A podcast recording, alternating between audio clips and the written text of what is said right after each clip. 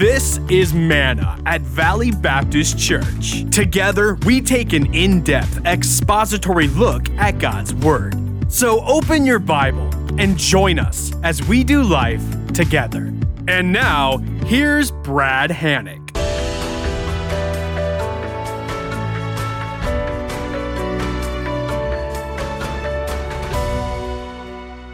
Please open your Bibles to the book of Romans. While you're doing that, I confess I did go to the grocery store yesterday not to pick up any supplies. I had a hankering for cherry pie. So I went and got a clam chowder cherry pie, threw it in the oven, and it tasted great. Just saying. It was Friday yesterday. It worked. Okay, we're going to be in Romans 1, and we're going to pick up the narrative in verse 8. As we talked about last week, Paul is the author of Romans. Romans is arguably the most significant epistle. By the way, epistle just means letter ever written. The outline of the book of Romans is easy to remember. It's 5 S's. Rob will put that on screen for you, the introduction, and then we go to sin, chapter 1 through 3. Salvation, chapter 3:20 through 5:21. Sanctification, 6 through 8. Sovereignty, 9 through 11. And service, 12 through 15. And then a close at the end. So 5S's really helps you outline the book in terms of sequence about how Paul is thinking about this central topic of salvation in the gospel. Last week, as you recall, we reviewed a little bit about Paul's background. We talked about the historical context of the Roman Empire, a little bit about the church in Rome, the reasons Paul wrote the letter, and then a short exposition of the gospel. As you recall, chapter 1, verse 5b, and we didn't highlight this last week, but it really highlights Paul's life mission, Romans 1, 5b. You can see that in your Bible. It says, to bring about the obedience of faith among the Gentiles for his name's sake. That's really what Paul was all about. Obedience to faith means coming to God by faith for salvation and then living a life of obedience to God also by faith. So we don't just come for salvation by faith, we live by faith. And of course, this begs the question, if faith is that important and the gospel is that important, why does God save lost people? What is his motive? And of course, you all know John 3:16, for God so loved the world that he gave his only son. And it's true that God does love sinners. But the ultimate purpose of the gospel is not the salvation of lost people. The ultimate purpose of all creation, including the gospel, is not about humans at all. It's about the glory of God. Isaiah 43, this is God speaking, and he says, everyone who is called by my name, who I have created for my glory, whom I have formed, even who I have made, which he then further carries on in Isaiah 48, verse 9, for the sake of my name I delay my wrath, and for my praise I restrain it for you in order not to cut you off. For my own sake I will act, for how can my name be profaned, and my glory I will not give to another. The ultimate motive for everything that God does is his glory. And glory really is a word that refers to weight, to worth, to radiant splendor. It's really a word of gravity, of center of gravity, this large, magnificent glory of God. God's glory really is the visible expression of his nature. It's the going public, if you will, of his nature. And in Scripture, when we speak of the glory of God, it's almost always seen as blinding, bright, radiant light, which people literally cannot stand in front of. As you remember, when Jesus showed his glory to the disciples, they literally fell down on the Mount of Transfiguration. When God came down on Mount Sinai to give the law to the children of Israel, the whole mountain shook. Literally, the mountain shook, and there was thunderbolts and lightning strikes. The word glory is very central in Scripture. It's used 376 times in the Old Testament and 230 times in the New Testament. It's obviously central to all of the Bible. Here's the problem. Sin dishonors God's glory because man rebels against God's rule and exalts themselves in the place of God, and that sin separates us from God. The whole book of Romans is about the gospel, which is God's plan to deal with our sin and to reconcile our broken relationship with Him so that He receives the glory and we receive the blessing. And that gospel is Paul's mission, and it's the theme and the core of the book of Romans, and it becomes our mission as well. Paul begins his letter after the introduction with thanksgiving. In verse 8, where we'll begin today, he says, "First, I thank my God through Christ Jesus for you all, because your faith is being proclaimed throughout the whole world." Now, Paul is writing to the church in Rome. He's never met them. So he's introducing himself to them, and he says to them, "I've been praying for you." And the focus of that prayer is thanksgiving to God, who is the source of all blessings and the center of all things. And the channel through which, of course, we receive the blessing of God is Jesus Christ, the Son of God. The object of Paul's thanksgiving here is these Christians in Rome. He doesn't know them, but they know the same Jesus, and they are serving the same Jesus. And the reason Paul is giving God the thanks for them is because they have a robust faith. And their faith is so robust, it's being proclaimed throughout the whole empire. Now, that's a dramatic example of people that are not just living the gospel, they're proclaiming the gospel. This church has a reputation throughout the empire, and obviously Paul has heard of that. Verse 9, "For God, whom I serve in my spirit in the preaching of the gospel of His Son, is my witness as to how unceasingly I make mention of you, always in my prayers, making a request if perhaps now, at last, by the will of God, I may succeed in coming to you." Here's the principle of verses 9 and 10. Persistent prayer is essential to the success of the gospel, but God's answers do not always agree with our requests. Yeah, most of us have experienced that. Let me repeat that. Persistent prayer is essential to the success of the gospel, but God's answers do not always agree with our request. See, Paul has never visited Rome before, but he tells them, "I have been praying for you unceasingly, and God is my witness to validate that that is true." By the way, unceasing literally means habitually, regularly, consistently. There's not a lot of time when Paul is not praying. He's praying routinely. And he says, "In my spirit," it literally means I'm serving the gospel. I'm serving God's people through my prayers. And we in MANA here understand the power of prayer. Prayer is powerful because it invites, it asks God to intervene in our given situation and given circumstances, and He does, and many of you have experienced that. Actually, the real work of ministry is service, is prayer. Because of God, the Holy Spirit does not anoint our message and anoint us as messengers, absolutely nothing supernatural will occur. It'll just be human hot air, and that saves no souls and produces no change. Unceasing prayer is very hard work, extremely hard work. As a matter of fact, if you want to prove to yourself that you have spiritual attention deficit disorder, just try prayer. We're all spiritually ADD when it comes to prayer. It is very hard work to stay focused in prayer. Satan understands that that's power, and so he is always trying to distract us when we're praying. And Paul says, when you pray without ceasing, when you pray and you stay focused, miraculous things occur. Now, the focus of Paul's prayer is not his own comfort. He's not praying, "Oh God, give me more comfort, give me more luxury." He's praying for the church. He's praying for his long-standing desire to visit them. He's been planning to visit them for quite some time, but he's probably been prevented because the Emperor Claudius evicted all the Jews from Rome in AD 49 due to their disturbances, their divisiveness. And it was not really, at the end of the day, it was not yet God's time for Paul to go to Rome.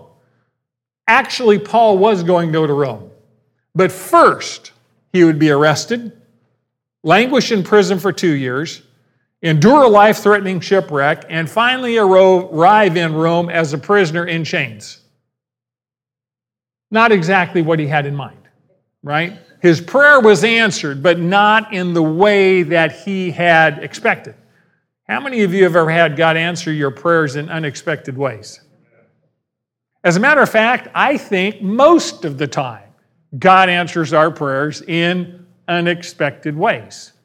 Typically because his ways are generally, I say that tongue-in-cheek, always better than our requests. So when he answers our prayers, and he does that in surprising ways, it's because he's got a better way in mind than we do. Now, the interesting question, Paul has been praying, God, I want to come to Rome, open the doors, please make it happen. And it's interesting, why does Paul want to come to Rome? And he answers that question in verse 11. For I long to see you, so that I may impart some spiritual gift to you, that you may be established. That is, that I may be encouraged together with you, while among you, each of us by the other's faith, both yours and mine. I do not want you to be unaware, brethren, that often I have planned to come to you and have been prevented so far, so that I may obtain some fruit among you also, even as among the rest of the Gentiles. I am under obligation, both to the Greeks and to barbarians, both to the wise and to the foolish. So for my part, I am eager to preach the gospel to you also who are in Rome. Here's the principle. It is both an obligation and a privilege to proclaim the good news that God has made a way for people to have a relationship with him. It is both an obligation and a privilege to proclaim the good news that God has made a way for people to have a relationship with him. Paul says, I long to see you. He's never met them, but he's been praying for them so long that he loves them even though they're still face-to-face unacquainted. And he wants to come to them because he wants to give them some spiritual gift. Now, this is not a specific spiritual gift in the sense of you've got the gift of prophecy or knowledge. It literally refers to anything that will be of spiritual benefit. Paul wants to come to them so he can be of a spiritual benefit to them. And this should be our motive as well with each other. How can we build each other up? How can we encourage each other in Christ? How can we be a spiritual benefit? He uses the word establish, which literally means lay a foundation. He wants to strengthen their faith. He wants to build them up. He wants to help them grow spiritually strong, and he wants to help them bear more fruit. He wants to encourage them, but he also wants to be encouraged by them. So he uses this word together with them. And I think that's extremely important in the body of Christ. God made us a family so we could do life together, so we could build each other up, so we could encourage each other, because we are far better together than we are alone. God never made his people to live in isolation. And he says, I want to obtain some fruit. I want to promote spiritual growth and see maturity in your lives. I really want to evangelize the lost in Rome, but I also want to build up and edify existing believers. So he's got a dual focus. There's lost in Rome that need the gospel, but the body of Christ in Rome also needs encouragement and edification and maturity and spiritual fruitfulness. And he wants them all to grow in faith and obedience. As a matter of fact, he feels so strongly about this. He says, I am under obligation. The word there literally is a debtor. I owe. Paul says, I've been given the grace of God. I've been commissioned by God to take the gospel to the Gentiles. God's grace to us is a great privilege, but it also obligates us and should motivate us to share God's good news with others who also need God's grace. You know, let's say there was an earthquake and you were trapped inside a building with a bunch of other people. And let's say you managed to find your way out of that twisted wreckage of a building that fell down, and you got out. You owe the people inside to go back in and show them the way out. If you found the way out, you need to show them the way out. And God has given us grace and forgiveness. And withholding God's and grace and forgiveness for others is wrong. We obligated, and it's a privilege to show other people the way that God has shown us grace and forgiveness and love and mercy. The truth of it is grace is unmerited favor. None of us qualify for God's grace, and yet God inundates us, literally showers us with blessings every day. Jesus stated this principle and our response to it in Matthew 10:8. He said, look, he's talking to the disciples, he says, freely you received, right? God is a God of giving. God is a generous God. Therefore, you freely give. What you've been given by God, share with others. That's the whole principle of the good news. So like Paul, we're debtors because everyone around us needs the gospel because only the gospel can forgive their sin and reconcile their broken relationship to God. Paul uses a couple of words to describe when he says everyone. He says both Greeks and barbarians. Now, what he's saying is all classes of people, all races, all ethnicities, all any sort of category that you could name, the Greeks looked at everyone other than Greeks as barbarians because the Greeks believed that all languages other than Greek were unintelligible babbling. So the Greek word for barbarian was barbaros, and they said that's how all these other languages sound. They're babbling, right? So they said if you don't speak Greek, you're a barbarian because that's how your languages sound to us. Yeah, I know. We do the same thing. It may not be with Greek language, but we have our categories. Paul says, I'll preach the gospel to the wise and to the foolish. He says, regardless of race or class or education or wealth or location or ethnicity, everyone needs to hear the gospel. Amen? Amen. So, what is the gospel? Now, the content of the gospel is defined in the next two verses, verses 16 to 17. It's the content of the gospel that gives Paul the boldness to preach it wherever God gives him opportunities. It's interesting.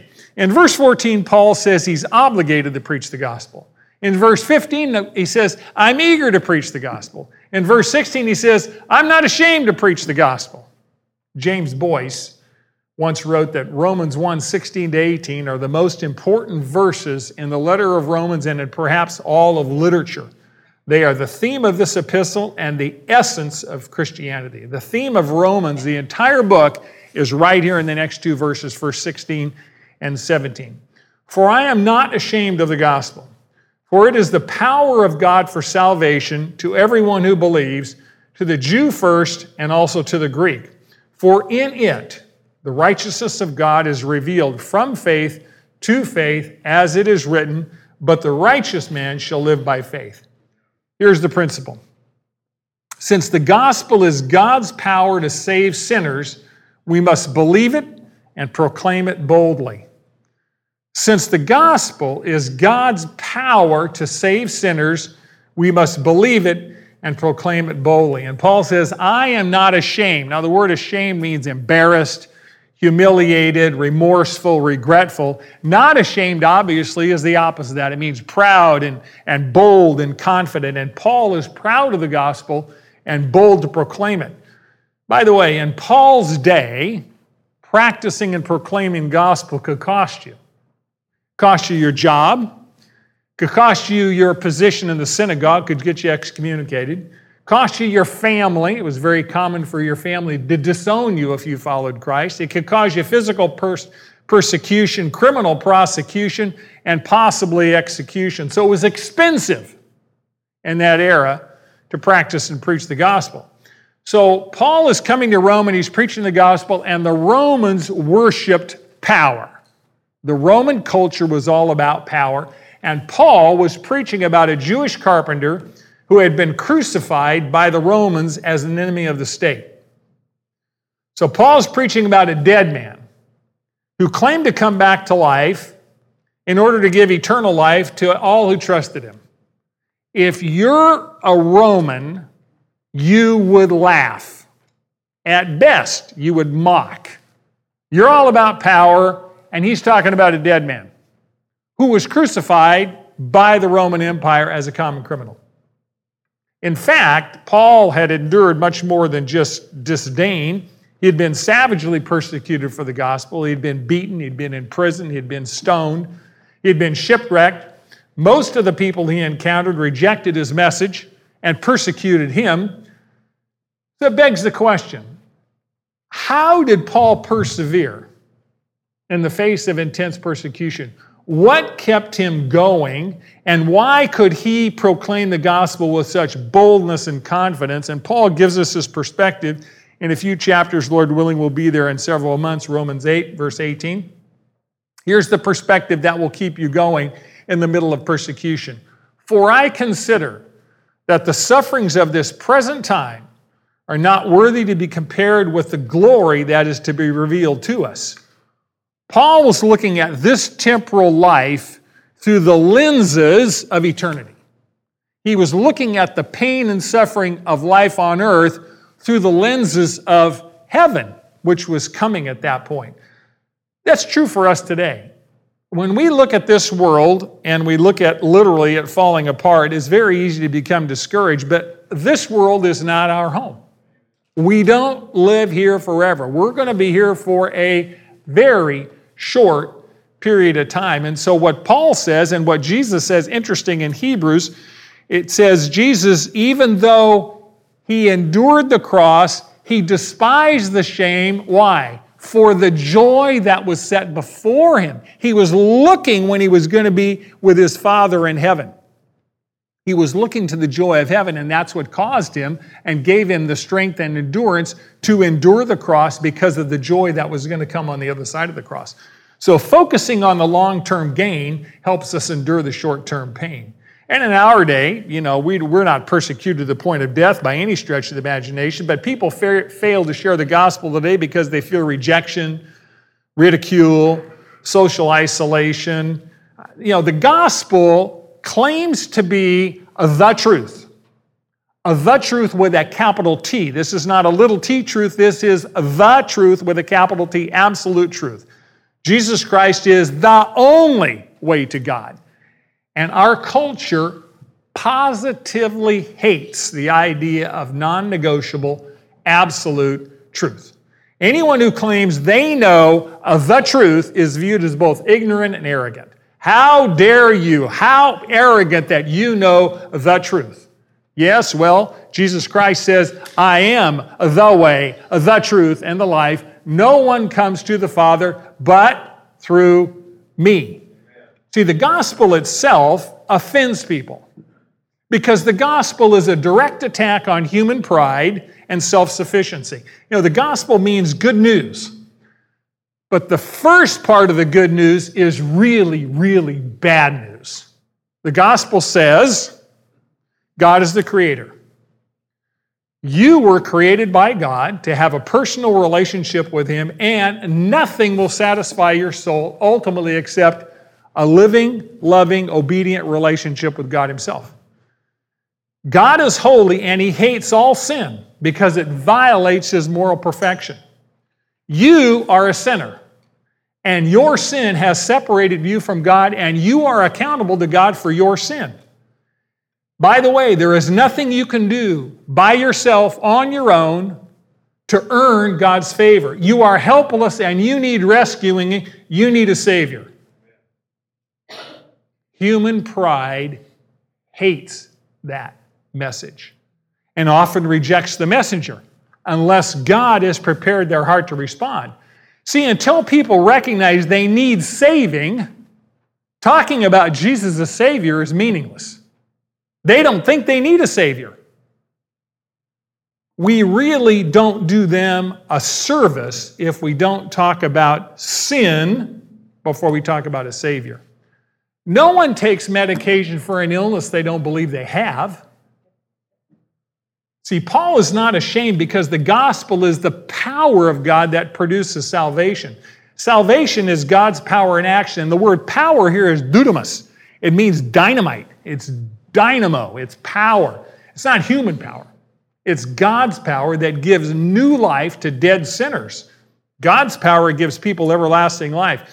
Dwight Moody once said, the gospel is like a lion. All a preacher has to do is open the door of the cage and get out of the way. You know, once a lion gets out of a cage, it doesn't need any more help from you. The good news is that we're not called to defend the gospel so much as we're called to declare it. The good news is we can't save people, but we can tell people about the Savior, and if we don't tell them, how will they know? So at the end of the day, we need to ask God for courage, and then we need to open our mouth and tell them what Jesus did for us, and let the Holy Spirit work on their heart and open their heart. We cannot persuade people to believe, and if we could, as Pastor Roger has said, someone else will persuade them not to. So that's why that prayer without ceasing we talked about 10 minutes ago is so important, because if the Holy Spirit goes before you, He will open their heart and then open your mouth. Because the power of God always changes whatever it encounters. God's power never leaves things the way they were. And I'm very comforted when I share my faith with Isaiah 55, verse 11. This is the promise of God about His own word, and He says, "So shall my word be which goes forth from my mouth. It shall not return to me empty without accomplishing what I desire and without succeeding in the matter for which I sent it." And the verse before that, he's talking about rain which falls on the earth and it produces life. When you get rain, you know, you get weeds that grow and plants that grow. It's inevitable. Rain comes, plants grow. He said, when my word goes out of my mouth, it's going to produce a result. It's going to produce the result I want it. So you don't have to magically empower the Word of God. The Holy Spirit does that. You open the door of the cage, let the lion of God's Word get out of the way, and let the Holy Spirit work on those hearts, and you pray. And he says, it's the power of God for salvation. Salvation doesn't mean God's going to help tweak your life. Salvation means rescuing from disaster and death. You know, you don't get rescued from a birthday party. Nobody rescues you from a picnic. You know, you get rescued when your ship sinks in a storm 50 miles offshore and you can't swim. And you're bleeding. And you're surrounded by sharks. Yeah, that's when you need rescuing. Well, that's the sinner, right? So what does the gospel rescue us from? Well, the gospel rescues us, number one, from guilt. Real guilt over real sin that has separated us from God. The gospel rescues us from the rot and decay of sin. The gospel rescues us from slavery, from the addiction to do what is wrong. And most importantly, and we'll talk about this next week in great detail, Lord willing, the gospel rescues us from the wrath of God against all sin and unrighteousness. The Bible says that the sinner is separated from God and literally dead in sin, and the gospel saves us from eternal death. The good news is the gospel not only negatively saves us from sin, it positively saves us for God. The gospel transforms us because it gives us God's life. We have God's life living in us, and it brings us into a right relationship with God where we're accepted, we're loved, we're made holy, we're adopted into God's family. He calls us His own, He gives us His name, and He makes us part of His own family. So salvation is the meeting point where God's grace and power meets human faith and repentance. That's salvation. It's where God's grace and willingness to forgive meets human faith and repentance. And Paul says that is available for everyone. Everyone. Revelation 3:20. This is Jesus talking. Behold, I stand at the door and knock. If anyone hears my voice and opens the door, I will come into him and will dine with him and he with me. Salvation's available to everyone, regardless of ethnicity, gender, social status, economic status, background, parentage. Social status doesn't matter. This doesn't mean everyone will be saved. This is not universalism. The condition for the application of salvation to the life is faith or belief on the part of the sinner. Paul says to everyone who believes. And in the Greek, believes means to live by. Not just what comes out of your mouth, but to live by. It's present tense, and it means one who continuously believes. Not just a one-time belief at salvation, it's a lifetime ongoing, every day, choosing to believe that Jesus is the Christ whom God sent to earth to pay the penalty for our sins and die in our place. And faith is the only condition for salvation. There is nothing else attached to that. You know, faith is far more than just mental assent. Faith requires commitment. It really is relying on God. It really is staking your entire future on His promises. You've probably heard the story of the famous French tightrope walker in the late 19th century who was invited to come to the United States, walk across Niagara Falls on a tightrope. Needless to say, he attracted large crowds, and they applauded. He literally crossed back and forth, and he crossed blindfolded while pushing a wheelbarrow. And he asked a spectator if she believed, "Do you think I could do this again?" She said, "Of course, I just saw you do it now." He says, "Good. And you get into the wheelbarrow and I'll push you across to the other side of the falls." Belief, faith, is getting into the wheelbarrow. Belief in the gospel for salvation is getting into God's wheelbarrow and letting Him push you across wherever He chooses to take you. I think sometimes we get in the wheelbarrow and then we turn around and say, "Turn right here, turn left here." No, if you're in the wheelbarrow, God's going to push and lead your life where He wants. It's literally putting our whole life in His hands. A good example of that is Abraham. Kyle and I were talking a while back, and this verse struck me. Kyle had mentioned it. Hebrews 11, verse 8. By faith, Abraham, when he was called, obeyed, by going out to a place which he was to receive for an inheritance, and he went out not knowing where he was going. Yeah, it was a journey to a location that he had never been. He had no idea how to get there. As a matter of fact, he didn't even know where there was. He just put one foot in front of the other, obeyed, and God guided him step by step, day by day, into the land of promise, which was Canaan. And he was 75 years old when he left home. Failure to launch, but he finally got it going, right? That's us. Day by day, step by step. We don't know what the future holds, but God does.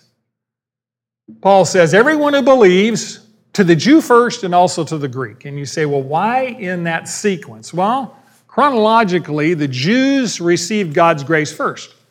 God started the Jewish nation with Abraham. He gave them His covenants. He promised and gave them Messiah, Jesus Christ. He gave them the entire Old Testament revelation. Jesus the Messiah came as a Jew and proclaimed the gospel to who? First, to the Jews. After His resurrection, He commanded them to go and make disciples of all the nations. Actually, He did that in Matthew 28 beforehand. Acts 1:8, He says, now you're going to receive power to get that job done. I told you in Matthew 28, before I ascended, what to do.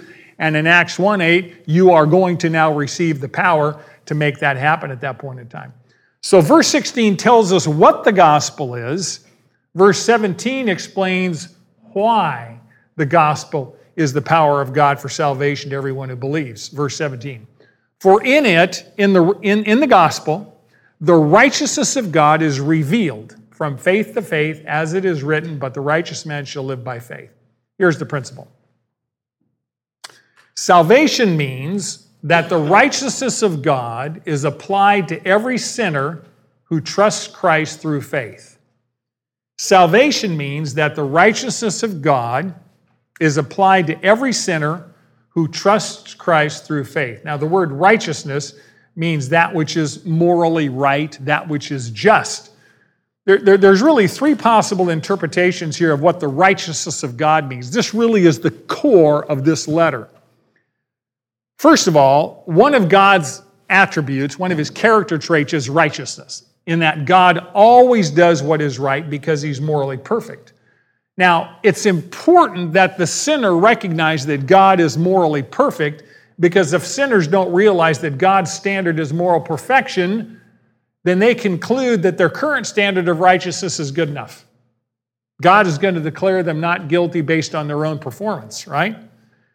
However, God's standard doesn't tolerate any sin, right? How many of your people say, I'm a good person, God's going to let me in heaven? You ever heard that? I mean, you know, I haven't done all this bad stuff. I'm good. What they're saying is, I'm good enough. God's passing grade is 100%. With zero exceptions, a perfect score every single day of your life. And people say, well, I haven't killed anybody. I haven't committed adultery. And of course, Jesus amplified that standard when he said that if you hate your brother, it's the same as killing them. And if you lust after anyone, that's the same as committing adultery. And by that standard, no one is perfect, right? No one passes. And of course, the Bible says that's true. All have sinned and fall short of the glory of God. When Martin Luther understood this, he was in despair because he said, if this verse is talking about the perfect righteousness of God, it's real clear that I will never get into heaven by my own good works. And he was in despair for months. Second meaning of the righteousness of God can mean God's saving power. See, God's saving power not only declares the sinner not guilty, the saving power of God actually transforms the sinner's life. God's power not only gives sinners a new legal status of not guilty, it actually changes their very nature. See, God gives us his life. At salvation, we get his life, and of course, his life is multidimensional. Three things happen at salvation and go on for all eternity. Number one, God declares you and I not guilty. That is a new forensic status, and we are free from the penalty of sin. That's called justification, just as if I never sinned, right? Second, for the rest of your life on earth, God will shape us more and more like Jesus so that we become more and more godly and less sinful. That's progressive holiness. We are becoming progressively more and more like Jesus and less sinful, and we are being progressively freed from the power of sin. That's called sanctification. So we're declared righteous. That's the penalty of sin because Jesus took the penalty. After salvation, the rest of our life on earth, we're being made more and more and more and more holy by the power of God through the indwelling Holy Spirit, and we're being freed from the power of sin. And when we go to heaven, we die, and God takes us to heaven, and now we're freed from the presence of sin because there's no sin in heaven at all, and I can't wait. And I'm not worried about your sin. The sin that bothers me is Brad's. I'm sick and tired of it, right? When we get to heaven, we will have no sin anywhere. That's called glorification. Justification, sanctification, glorification. We got months to talk about this. I'm just introducing these concepts. Now, those two definitions of the righteousness of God, God's perfect attribute of righteousness and the saving power of God, are really not what Paul's talking about here. What he's really talking about when he talks about the righteousness of God is that the righteousness of God is a gift from God to sinners who believe. When Martin Luther finally understood that this righteousness of God was God's gift to the sinner, changed his life and history. Here's what happens. At the moment of salvation, Jesus takes our sin that separated us from God, and he gives us his perfect righteousness. It is literally an exchange. He takes our sin that separated us from God, and he gives us his righteousness. So that the perfect righteousness that God demands from us in order to have a relationship with us is the exact same righteousness that he gives to us through Jesus Christ. Now when God looks at us, he doesn't see our sin, he sees the perfect righteousness of Jesus Christ in us, and therefore he gives us a new legal status that says, you are now just in my sight, you are now not guilty. So God's righteousness is a gift that he applies to us and every sinner by faith. It's a gift from God, and it's not based on anything we do. It's based on everything that Jesus Christ has done on our behalf.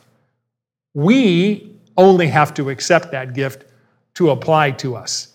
You know, If you've committed a crime and the governor pardons you for the crime and you refuse to accept the pardon, you will still have to pay the penalty for your crime. Sinners have committed a crime against God. Jesus says, I have come to forgive that sin and take the penalty on myself. But the sinner still has the opportunity to accept the pardon or reject the pardon. Hell is filled with people who have refused to accept the forgiveness of Jesus Christ and choose to pay the penalty themselves. Thomas Schreiner writes, the saving righteousness of God is a gift received by faith alone, and God declares sinners to be in the right before him on the basis of Christ's atoning death. Yet God's declaration of righteousness, which is a gift, is an effective declaration so that those who are pronounced righteous are also transformed by God's grace. Believers are changed by the grace of God, and this transformation is an essential ingredient of God's saving work. God's declaration of righteousness really frees people from sin. So God not only declares us not guilty, he actually opens our prison cell, escorts us outside to his waiting limousine, takes us to his mansion, signs our adoption paperwork so that we can become his own children. He not only gives us his name, he gives us his nature, his very DNA, because the Holy Spirit comes to live inside us. And now because we have his nature, we want to do what's right. We want to do what's right. And we also have the power to do it through the Holy Spirit. And of course, this righteousness of God is a gift. It wasn't discovered, it was disclosed. Paul says it's revealed. God took the initiative to reveal his righteousness to us, and it was revealed in human form. The righteousness of God we can see and touch and hear in the person of Jesus Christ. Praise God, we have God in human form, and we can know him personally. Revelation of that righteousness is God's work. How we respond is our work, and we are to respond by faith. Paul uses the words from faith to faith. What he really means is from faith first to last. It's only faith, nothing but faith. And Paul basically is telling the Romans, look, salvation by faith is not my idea. This is not a new concept. People have always been made right by God through faith. From the Old Testament to the New Testament, the just shall live by faith. And he quotes the Old Testament to underscore his point that faith has always been the means of eternal life. And he says, the righteous man shall live by faith, or the one who is righteous by faith shall live. Here's the principle. We're not only saved by faith, we must live by faith every day. So he's talking about a righteous man, righteous woman. This is someone who is in a right standing with God, one whom God declares as righteous. So the one who is righteous, the one who is declared not guilty, is the one who's justified by faith, and they will be saved, they will live. They will live by faith. Salvation does not become a reality without faith because God's grace is his unmerited favor to us, and faith is our response. You know, Ephesians 2:8-9 says, for by grace you have been saved through faith. It's a gift of God, not a result of works. So God's work is grace, unmerited favor. That favor is accessible when we respond by faith. Grace is from God. Faith is our response to that. And when those two meet, salvation, being declared right by God, occurs. Do you know, you can give someone a gift at Christmas. That's grace. When they accept and receive it, that's faith. You ever had a gift refused? You ever given a loved one a gift and they refused it? Well, God is a lot of his children that have refused his gift. They said, I don't want it. Okay?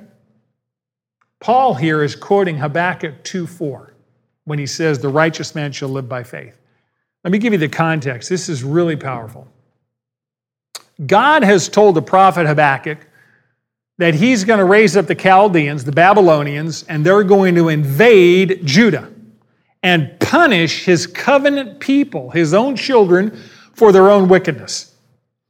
And Habakkuk is stunned that a pure and holy God would use an evil, idolatrous people like the Babylonians to accomplish his righteous purposes.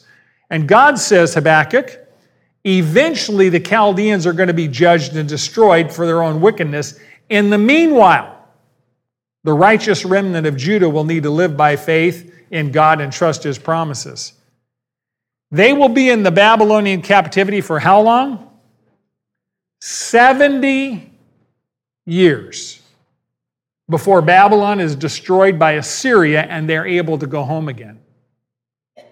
Now that's a long time to live by faith. You know what that is? That's a lifetime. And that's exactly how long we've been called to walk by faith. Faith is trusting in God and doing his will while you're doing it. Habakkuk responds to God's revelation, and it's a painful revelation. God has just said, the entire nation is not just going to get a virus, they're going into captivity. You're going to cease to exist in this land for 70 years. You think we've got issues today with COVID-19? Just a little perspective. Here's Habakkuk's response to God's prophecy. Habakkuk 3:17. You should underline this. Though the fig tree should not blossom, and there be no fruit on the vines, though the yield of the olive should fail, and the fields produce no food, though the flock should be cut off from the fold, and there be no cattle in the stalls. He's saying, you can't go to Costco at 4:30 in the morning and get bottled water and toilet paper. There is no Costco. There is no fields that are producing food. You're in captivity and you're being fed whatever they choose to feed you, right? Habakkuk says, it doesn't matter if there's nothing, if there's no sustenance. Verse 18, yet I will exult in the Lord. I will rejoice in the God of my salvation. Verse 19, the Lord God is my strength, and he has made my feet like hinds' feet and makes me walk on my high places. Habakkuk is saying something profound. He's saying that circumstances are not the foundation of life.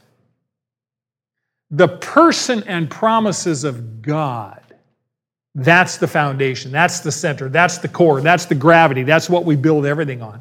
Habakkuk is not living under his circumstances, he's living above his circumstances because he's living by faith.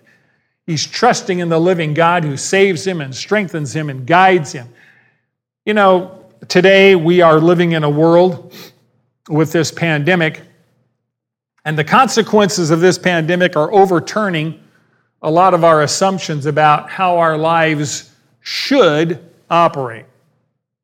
We've gotten used to what we call normal. And God says, I'm in control.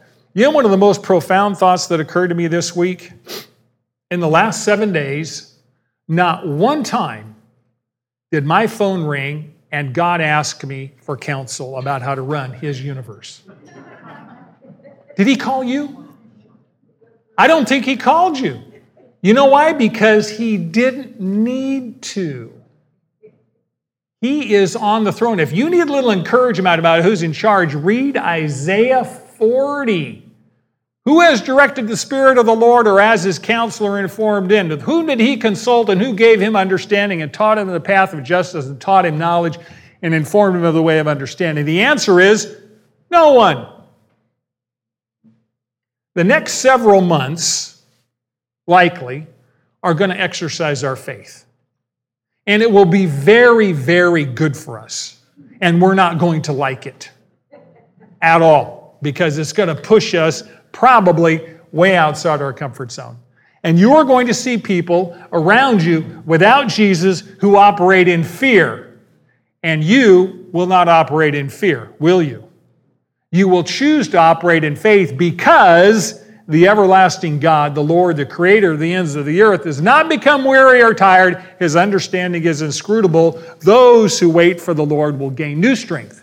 They will mount up with wings like eagles. They will run and not get tired. They will not walk and not become weary.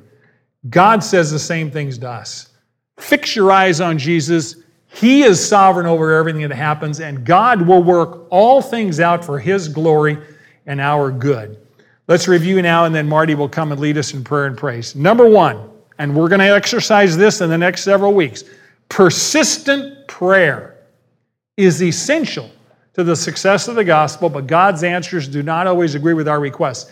There are people who need the virus of the gospel big time. And this is going to give an opportunity, because they're going to operate in fear and you will operate in faith, and they're going to want to know why you're not standing in line with sharp elbows down at the grocery store trying to buy the last bit of provisions, right? Number two, it's both an obligation and a privilege to proclaim the good news that God has made a way for people to have a relationship with him. Number three, since the gospel is God's power to save sinners, we must believe it and proclaim it boldly. Number four, salvation means that the righteousness of God is applied to every sinner who trusts Christ through faith, and that gift of God, that righteousness of Jesus Christ, is available to everyone who exercises faith. And lastly, we are not only saved by faith, we must live by faith every day. And by the way, living by faith every day is a choice. Every morning you wake up, you can say, I can either live in fear or I can live in faith. And I know what you will do. Now that you know, do. I love you all, Lord willing. By the way, unless the Lord tells me otherwise, I will be here next week at 9:30. If the doors are not locked, we'll keep everybody in the loop. But I'm planning, we're prepping. Every week I'm prepping. I will be here unless the Holy Spirit does something different. So put it on your calendar. Love you. You've been listening to MANA at Valley Baptist Church. To hear this lesson and more, subscribe to our podcast, MANA at Valley Baptist Church, on Apple Podcasts, Spotify, or your favorite podcast platform. MANA is taught by Brad Hannock and meets at Valley Baptist Church at 4800 Fruitvale Avenue in Bakersfield, California. We believe in doing life together, and we encourage you to join us on Sunday morning. For more information, visit manapodcast.com.